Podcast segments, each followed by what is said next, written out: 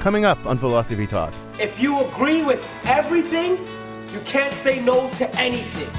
Is it all relative? It depends upon what the meaning of the word is. Yes. Beauty is in the eye of the beholder, but what about morality? You robbed the jewelers, turned one of your lovers over to the police, kept the other one on to help you find the diamonds, and when he dies, you commit perjury in the High Court, right? Come on, Archie, everybody does it in America. Is truth in the eye of the beholder? Does believing something to be so make it so? You want answers? I think I'm entitled. You want answers? I want the truth! You can't handle the truth! You may be right. I may be crazy. Is it all relative? Our guest is Paul Boghossian, author of Fear of Knowledge Against Relativism and Constructivism. You may be wrong for all I know, but you may be right. Is it all relative? Coming up on Philosophy Talk.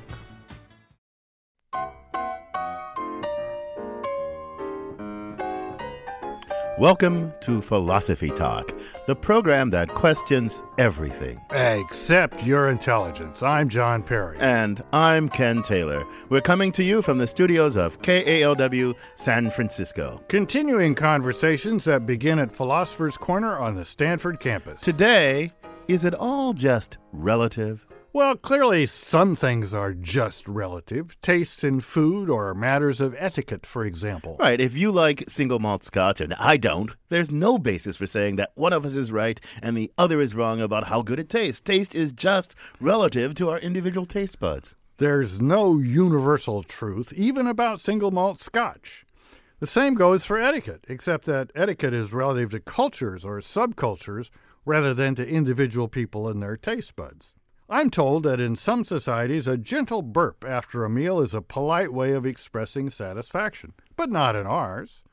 But there's really no basis for saying that one culture has it right about burps and the other one has it wrong. And our question today is everything like etiquette and matters of taste relative? That is, are truth, knowledge, and morality also relative? I think that question's easy. The answer is no. Some things are obviously not relative. There are some universal or absolute truths. Believing something to be true does not make it true. Well, what about morality, though? Well, there are two. I mean, take Hitler, please. Hitler was a really bad man. That's a fact. He and his Nazi followers might have thought it was morally good to slaughter the Jews. Maybe they sincerely thought that. But their thinking that it was so did not make it so. So, to, I don't think it's so obvious to most people that truth and morality are absolute or universal rather than relative, the way you say. Scratch any 17 year old college freshman, for example, and you know what you're going to get out. You're going to get out reflex relativism. They tend to think that each of us has his own moral code and that nobody is really entitled to question anybody else's moral code. Well, I think they feel they ought to be tolerant and they confuse tolerance with relativism. You ought to have respect for other people's opinions, at, at least till you're sure they're really nutcases. But that doesn't mean you're a relativist. Now, these teenagers may talk like relativists, but when push comes to shove, they won't act like Uh, relativists. Pope Benedict, for one, disagrees with you about this. He sees relativism everywhere. He decries it as the main enemy of the church. He laments that Western civilization is being destroyed by, quote, the dictatorship of relativism. But look, take something real like female genital mutilation or the criminalization of homosexuality and really bad treatment of homosexuals in certain African countries. Now, when we're faced with that, you or I or, or the teenager, if we're a relativist, we have to say, oh, well, we think that's wrong, so it's wrong relative to us, but it's not wrong relative to that. But that's not what we say. What we supposedly relativistic secular Westerners really do is we say, that's wrong. It ought to stop. We don't shrug our shoulders with indifference and say, well, that's how they do things over there. No, you're right. Most of us feel moral outrage, real moral outrage at such things. Precisely. But how does that show that we aren't really relativists? I mean, look, most arguments for relativism begin by observing that some cultures endorse things like female genital mutilation, while other cultures prohibit such things. Well, that's a beginning point, but the argument can't end there. The relativist has to show not only that there are these different moral outlooks, but that in some way they're all equally valid, like taste or etiquette, and that disputes among them can't be really rationally adjudicated. No, so I see where you're going with this. You think that the very fact that we express moral outrage over things like female genital mutilation in other cultures shows that we don't really regard all moral systems as equally valid as relativism seems to require. Right, we regard some systems as superior to others, as closer to the real, universal, moral truth of the matter. But isn't that why isn't that just a form of intolerant arrogance or cultural imperialism on our part? Oh, Ken, you're talking like a true would be relativist and missing my point. But well, what is your point? The differences in moral systems are not like the differences in taste or rules of etiquette. In case of taste and etiquette, we say, to each his own, live and let live. But when it comes to significant moral issues, we think there's a right and wrong of the matter. Torturing innocent children is wrong for any culture. The same with female genital mutilation. Now, we may or may not be certain where the truth lies in a particular case. But then we try to engage in further argument and investigation to find out the truth. So you're saying that the bare fact that we greet moral disagreement with arguments rather than automatic acceptance or indifference shows that we aren't really relativists. That is my view exactly. But look, I want to try a thought experiment on you. Why can't a relativist just have a preference, a pure preference, that others share his or her moral outlook? And a preference like that, wouldn't that itself give the relativist a reason to invite further argument in the face of these differences and disagreements? And couldn't he or she have such a preference, even if he thought that there was no absolute truth of the matter? I just prefer it if we all disagree. Well, as always, Ken, you've raised a good question. Let's put it to our guest, along with some other questions. He is Paul Boghossian, author of Fear of Knowledge Against Relativism and Constructivism. Paul will join us in just a little bit. But first, a roving philosophical reporter, Caitlin Esch, talks to a defender of relativism. She files this report. It is extremely common to hail anthropologists to defend relativism.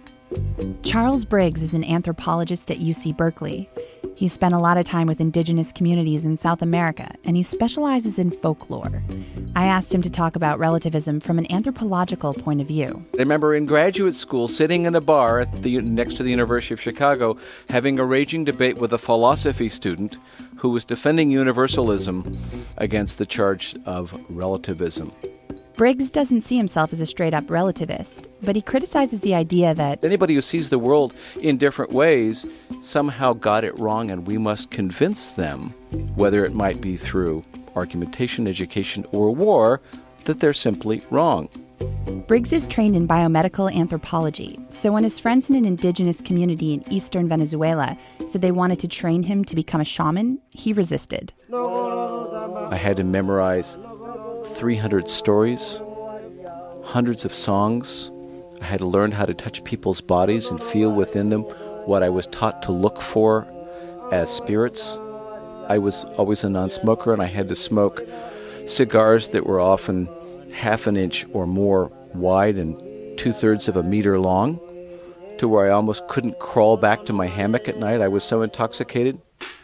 As a shaman, Briggs said he had to suspend his disbelief, but in the end, he became a pretty successful healer. And what was remarkable was that, in spite of my skepticism, in spite of my resistance, I learned I had dreams in which I would see people who lived around me and would intervene in the middle of my dream.